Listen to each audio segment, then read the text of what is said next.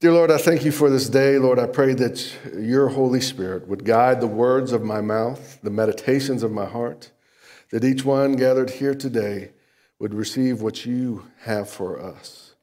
In Jesus' name we pray. Amen. All right, we have talked about a bunch of new that God creates. And today we're talking about how it all comes together to in, in next week and today are going to overlap a little bit, but we're going to talk about a new life that we have when we get a new heart and a new spirit that has come to us by the new covenant. Um, and Jesus gives us a new commandment, then in that we receive a whole new life. And we're going to talk about that today and see what that looks like, what it doesn't look like, and how we can live into that. Our scripture today comes out of Romans chapter 6, beginning in verse 1 through 11. Listen for the word of the Lord. What shall we say then? Shall we go on sinning so that grace may increase? By no means. We are those who have died to sin. How can we live in it any longer? Or don't you know that all of us who were baptized into Christ Jesus were baptized into his death? We were therefore buried with him through baptism into death, in order that, just as Christ was raised from the dead through the glory of the Father, we too may live a new life. For if we have been united with him in, his, in a death like his, we will certainly also be united with him in a resurrection like his. For we know that our old self was crucified with him and that the body ruled by sin might so that the body ruled by sin might be done away with. That we should no longer be slaves to sin because anyone who has died has been set free from sin. Now if we died with Christ we believe that we will also live with him. For we know that since Christ was raised from the dead he cannot die again. Death no longer has mastery over him. The death he died he died to sin once and for all but the life he lives, he lives to God. In the same way, count yourselves dead to sin, but alive to God in Christ Jesus. This is the word of God for the people of God. So, I hope that you hear a lot of the things that we've been talking about in that scripture, because that's a summary scripture of what we do when we um, receive Christ. And oftentimes in baptism, that's what baptism represents when we talk about immersion. Now, as Methodists, we do all kinds, but immersion gives us that imagery of being dead and buried with the old self and being raised again to new life. And that's what we receive as Christians when we come to Christ a new life, a, as we shared with the kids, a do over. Um, and that is the new life, the second chance that we all get. Because we've all, as we've talked about, we have all been separated from God. We've all sinned. We all fall short of the glory of God. And we're in the process of being redeemed by God.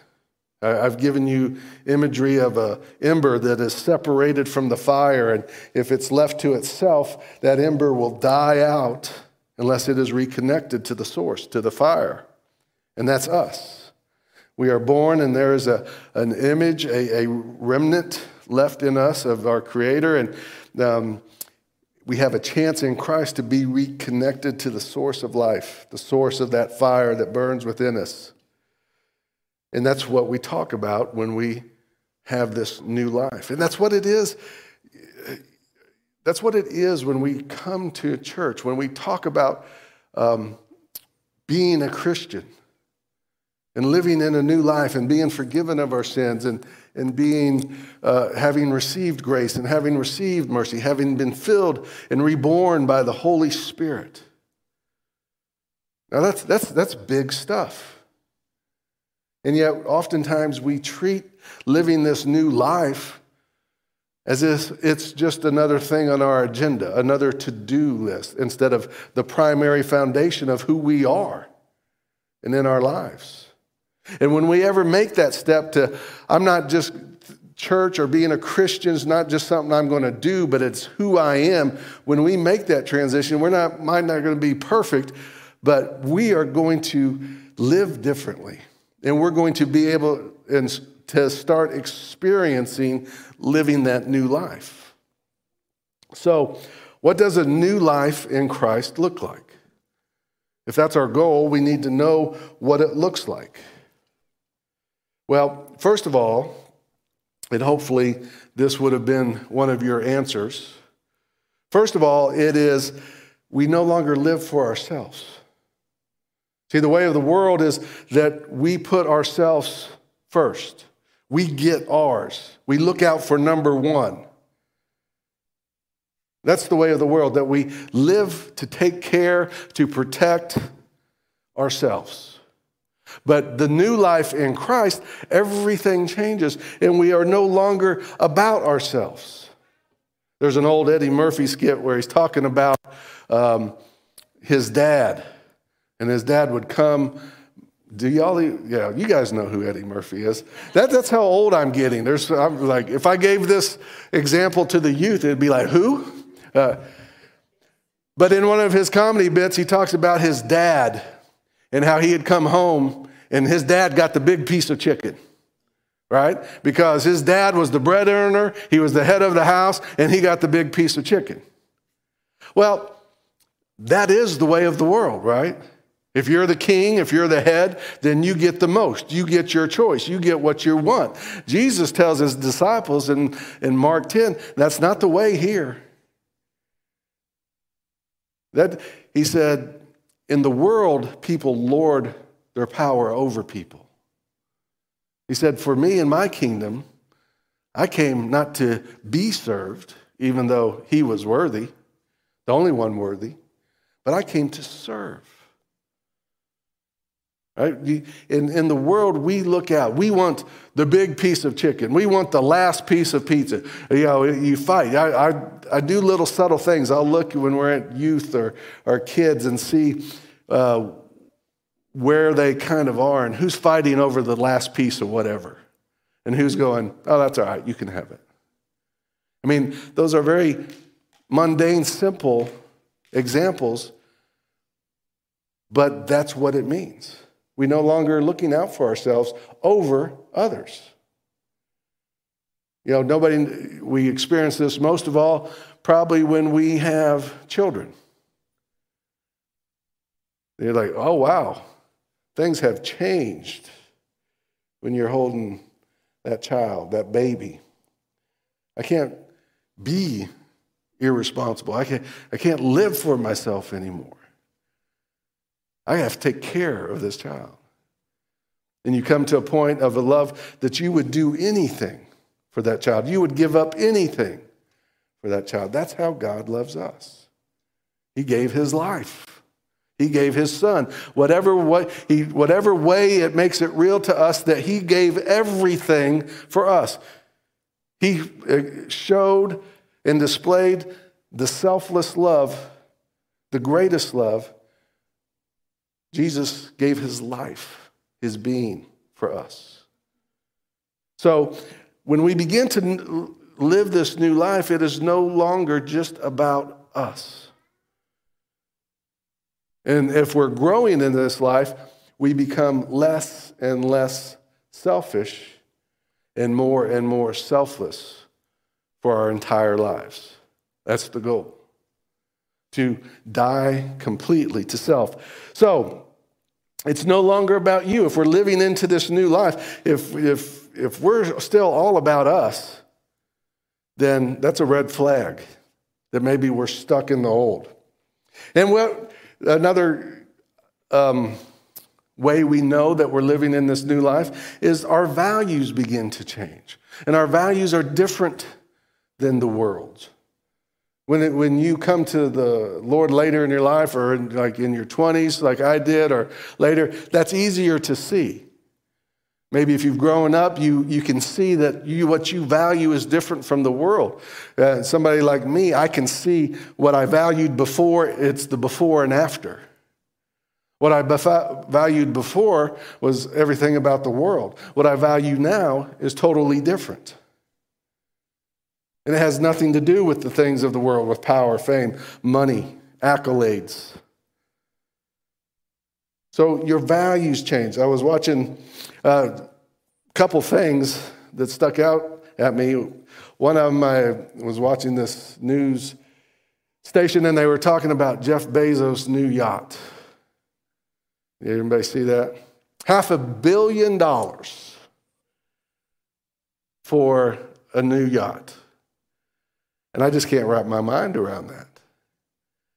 When you think about all the good, all the suffering that's in the world, and that's what someone can decide to do with their money. Now. I'm not being self righteous. I think God, God was never going to let me win the lotto, so I don't play. Because He knows I would just be like anybody else. I would be ruined probably. Right? So I thank God that I'm a Methodist pastor. I will always be humble. But uh, there's truth to that. There's truth to that. I see, look back and see why God said, no, no, you're not going to do that. If I would have gone down a certain path, I would have been just as narcissistic and, and probably self absorbed and, and enamored with things as anybody else. I'm human. But I can sit back and I just can just look and say, how can people, when there's so much suffering and need in the world, how can you spend money on that. And then I saw another uh, magazine story. It was about a football coach. So, of course, I, I, I, my ears perked up. And it was an amazing story and really hits home on this Super Bowl Sunday when we talk about football and the fame and the, uh, the money and all that goes into Super Bowl, the grandeur of it. I'm, I'm a football purist. So the Super Bowl is almost all the stuff around it's almost too much for me. I want to watch the sport, not the concerts, not the commercials, not the, you know, and I know other people are the other way. But in honor of football son, this guy's name is Max Stevens. He's a, he's a high school football coach at Cleveland Heights uh, High School in Ohio. And he is all about his values as a football coach is about changing kids' lives. He, he believes that if you want to do big things in life, you have to do the small things in life. And so he's worried about their grades. He's worried he gets involved in their relationships if they're not treating a girl right. And he said, eh, and they were as they were talking, he said that when he went to his interview with the committee and then the principal and then the athletic director, he said, I said the same thing. If you're hiring me to win state championships, you have the wrong guy. If you're hiring me to change young men's lives, then I can do that. How, the, the amazing thing about that story is that he got hired in our world today. Well, he's obviously not from Texas. All right, that would have been the shortest interview. In. But that's what we need. That's those changes of values. People before events, people before issues. His values are different from the world's. And I think he has a pretty successful program. He produces some top athletes. And he made an example. He goes, I have one kid that's uh, graduating from Ohio State's probably going to make it in the NFL. I have another one who didn't make it in college football, but he's graduating from Ohio State and is going to get a good job. We need more of that in this world. Because when your values change, your priorities change. So this coach has a different priority. He checks up on their uh, personal lives. He cares about what they did on their test. He, he cares about how they're acting, about their character. He's de- developing character. He loves them. You know, if your values are state championships, and I know this because I had a son that played college football and played um, his claim to fame is that his first, well, it's too long of a story. I'll just tell you. His last football game in high school was in Dallas Cowboy Stadium against Kyler Murray. Uh, I don't need to tell you who won that game. They were with Allen. He had, a, he had a good game. He had a good game. But I know, I know Texas high school football. If your value is to win state championships, then your priorities uh, guide your behavior. And these are all the things that I have either seen or heard. You recruit players out of other high schools, you pay players in high school, you give parents of high school players jobs. You fix grades. You supplement coaches' salary by ex- uh, uh, exorbitant speaker fees. They'll come talk to a men's group and you give them $10,000. All of that stuff happens in high school football because their, their value is purely materialistic state championship. Doesn't care what that does to their priorities. If you're living this new life, this new life in Christ, you won't be living it for yourself. It'll be selfless. Your values will be different than the world, and your priorities will change. So, how do we live into this new life? There's a lot of us that say, hey, man, I want to live in this new life, but it's tough. I don't know how to do this. Why is it, why is it such a struggle? Well, one reason is because it's not going to be done by your will. We can't live and follow a law that is spiritual if we're in the flesh and we're natural. We can't do it by our will or by our willpower. Let me take a little test here, see how strong your will. Anybody here makes make New Year's resolutions? Oh, okay. You gave up a long time ago, didn't you? yeah. I told you. But try to, to, to, at some point, our will is limited. It might get us so far, but it can't get us all the way. It will fail us at some point because we are only human.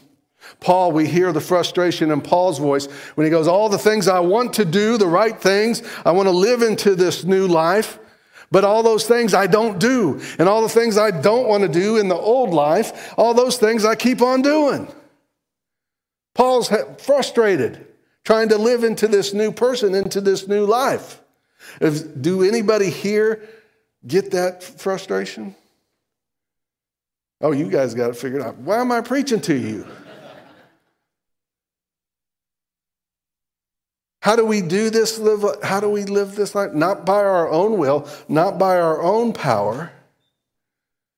Because think about it. We can do it for a while, but do we get angry? Do we get jealous? Do we covet? Do we gossip? Do we um, have trouble forgiving other people? The answer to all of those at some level is yes.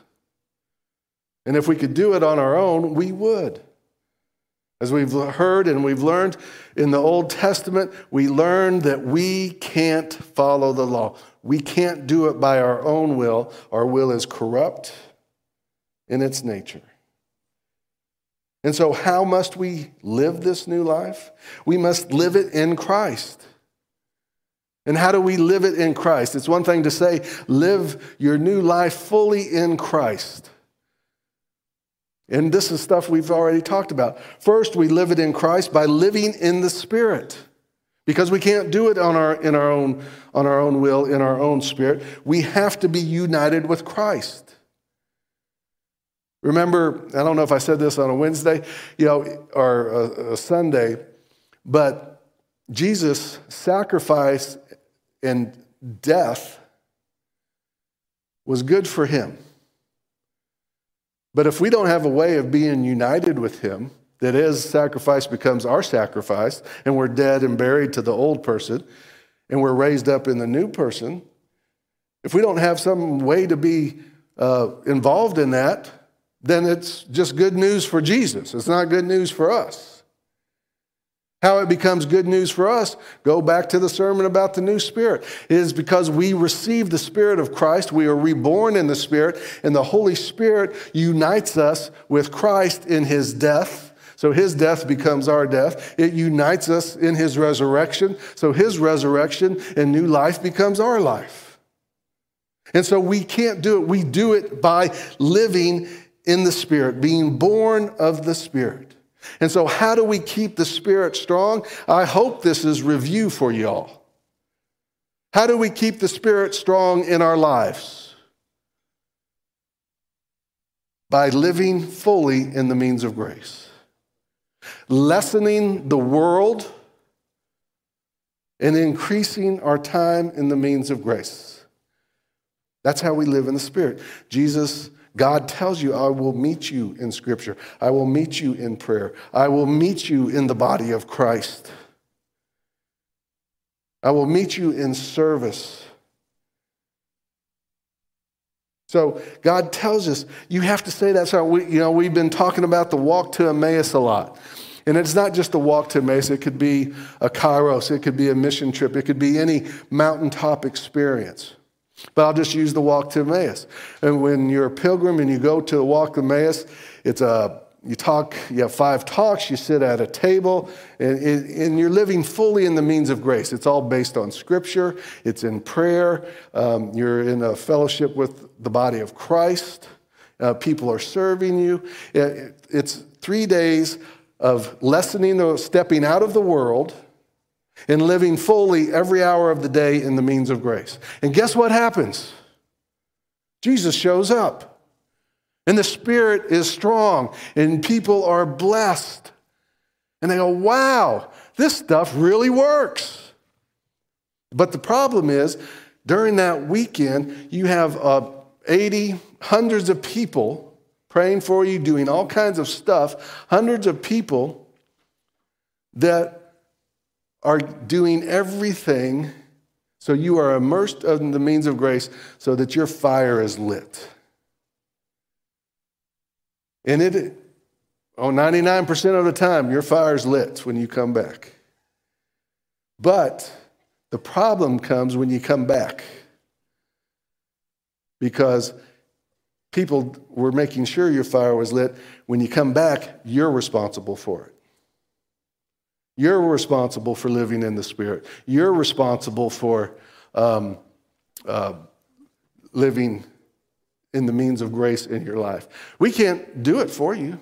You know, nothing frustrates a pastor more when someone comes up to him and says, Oh, I feel disconnected and I don't feel God's presence in my life and I just don't know what to do.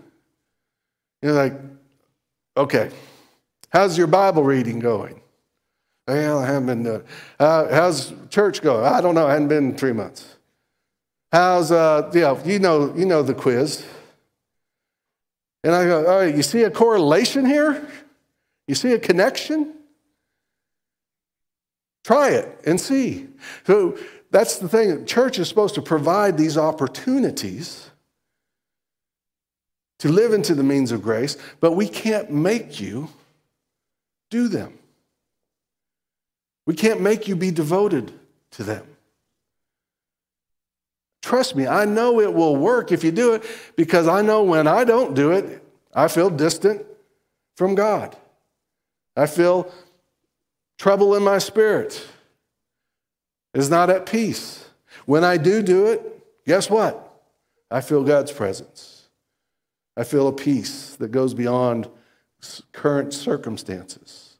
I feel connection and I look at others with compassion and patience and love and joy. It, it, I love a joy of mine is to see somebody that has struggled and they begin to try it and they have this look in their eyes like, wow, this stuff really works. But it works because God is faithful. God is good. God is righteous. God's never broken a promise to us, and He promises to be with us always. He promises to fill us, to give us a new life. We just have to live into it. Real quick. So, why do we struggle so much? Because we don't want to die to the old self. Remember the jerk reference I made, the movie, right? We say, God, I give you my whole life. We might have that mountaintop experience and we're totally humble and vulnerable. And we say, God, I give you my whole life. And then as time goes on, we go, oh, but that, remember, I want that, that's okay, I want to keep that. Uh, or this, I've really kind of grown used to this. I've been doing it since I was in high school, and, and you know. And so we, we, we don't, we have trouble letting go of the old. It's like having a coat. A, a coat. I've had sweatshirts that have holes in them that are too small because I've washed them too much. And so they're tight and they have holes. They don't keep me dry. They don't keep me warm. They don't look good. But I love that sweatshirt and I don't want to give it up. Right? We get used to being unhealthy in our spirits. We get used to turmoil in our lives. We get used to the drama. And when we don't have it anymore, we're like, what do I do now? We have trouble imagining what a life in grace really could be. And so we have trouble. We, we hang on to the old. Even though maybe somewhere in our heart we know it's not the best for us, that there's something better. And we also have trouble and we struggle because we focus on the old. Maybe we're really trying in our Christian life to not do things or to be better or to do things. But we, when we do that, we're just looking back at the old.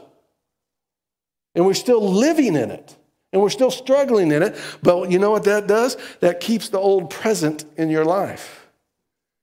You know, when you go to 12 step, whether it be like uh, Narcotics Anonymous or Alcoholics Anonymous or Eating uh, Anonymous, one of those kind of groups, right? Those are good, don't get me wrong. Those are good groups and you need to. But one thing is, at some point, you need to shift from worrying about the old to living into the new, to be blessed and there's, there's a truth that if you live into the new, the old will fall away. You don't need to focus on the old. The old, if you just focus on the old, that's going to keep you, it's going to keep it present in your life. But if you commit to, I'm going to start going to this group, I'm going to start doing this Bible app, I'm going to start doing it, and you do it consistently, whether you feel like it or not that's, that's one of the keys. Because that old, on some days, that old self's going to creep in and tell you, I don't feel like it. Tough. Go anyway. God has something for you. In those days that you really don't feel like it, I guarantee you, whatever you're talking about is the day you need to be there the most.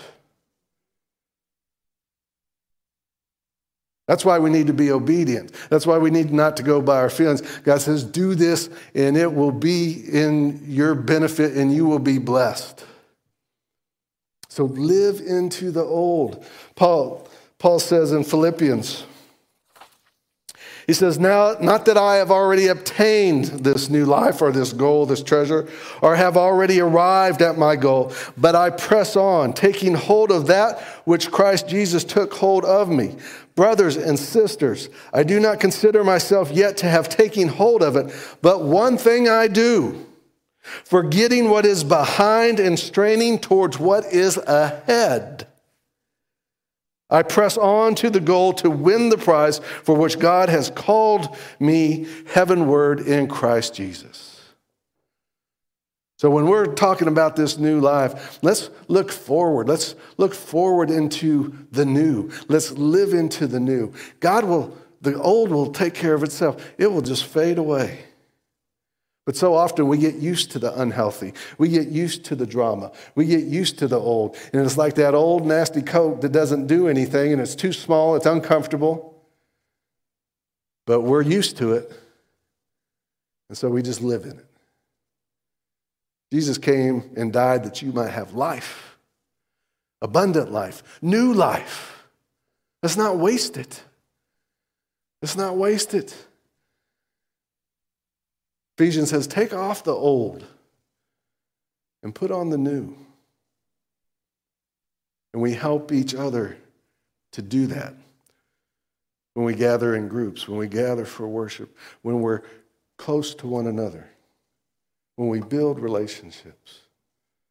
We help each one stay on the course, striving for what's ahead, forgetting what's behind, living into the new life Christ has given us. Let us pray.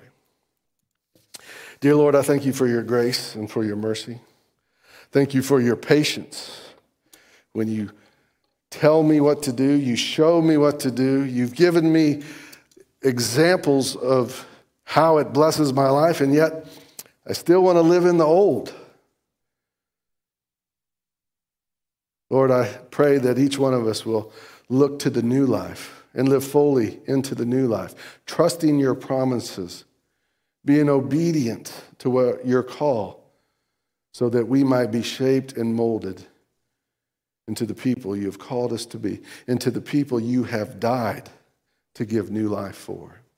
As we come into communion, Lord, remind us that you have given your body and shed your blood that we might have life, abundant and new, in Christ Jesus our Lord. Amen.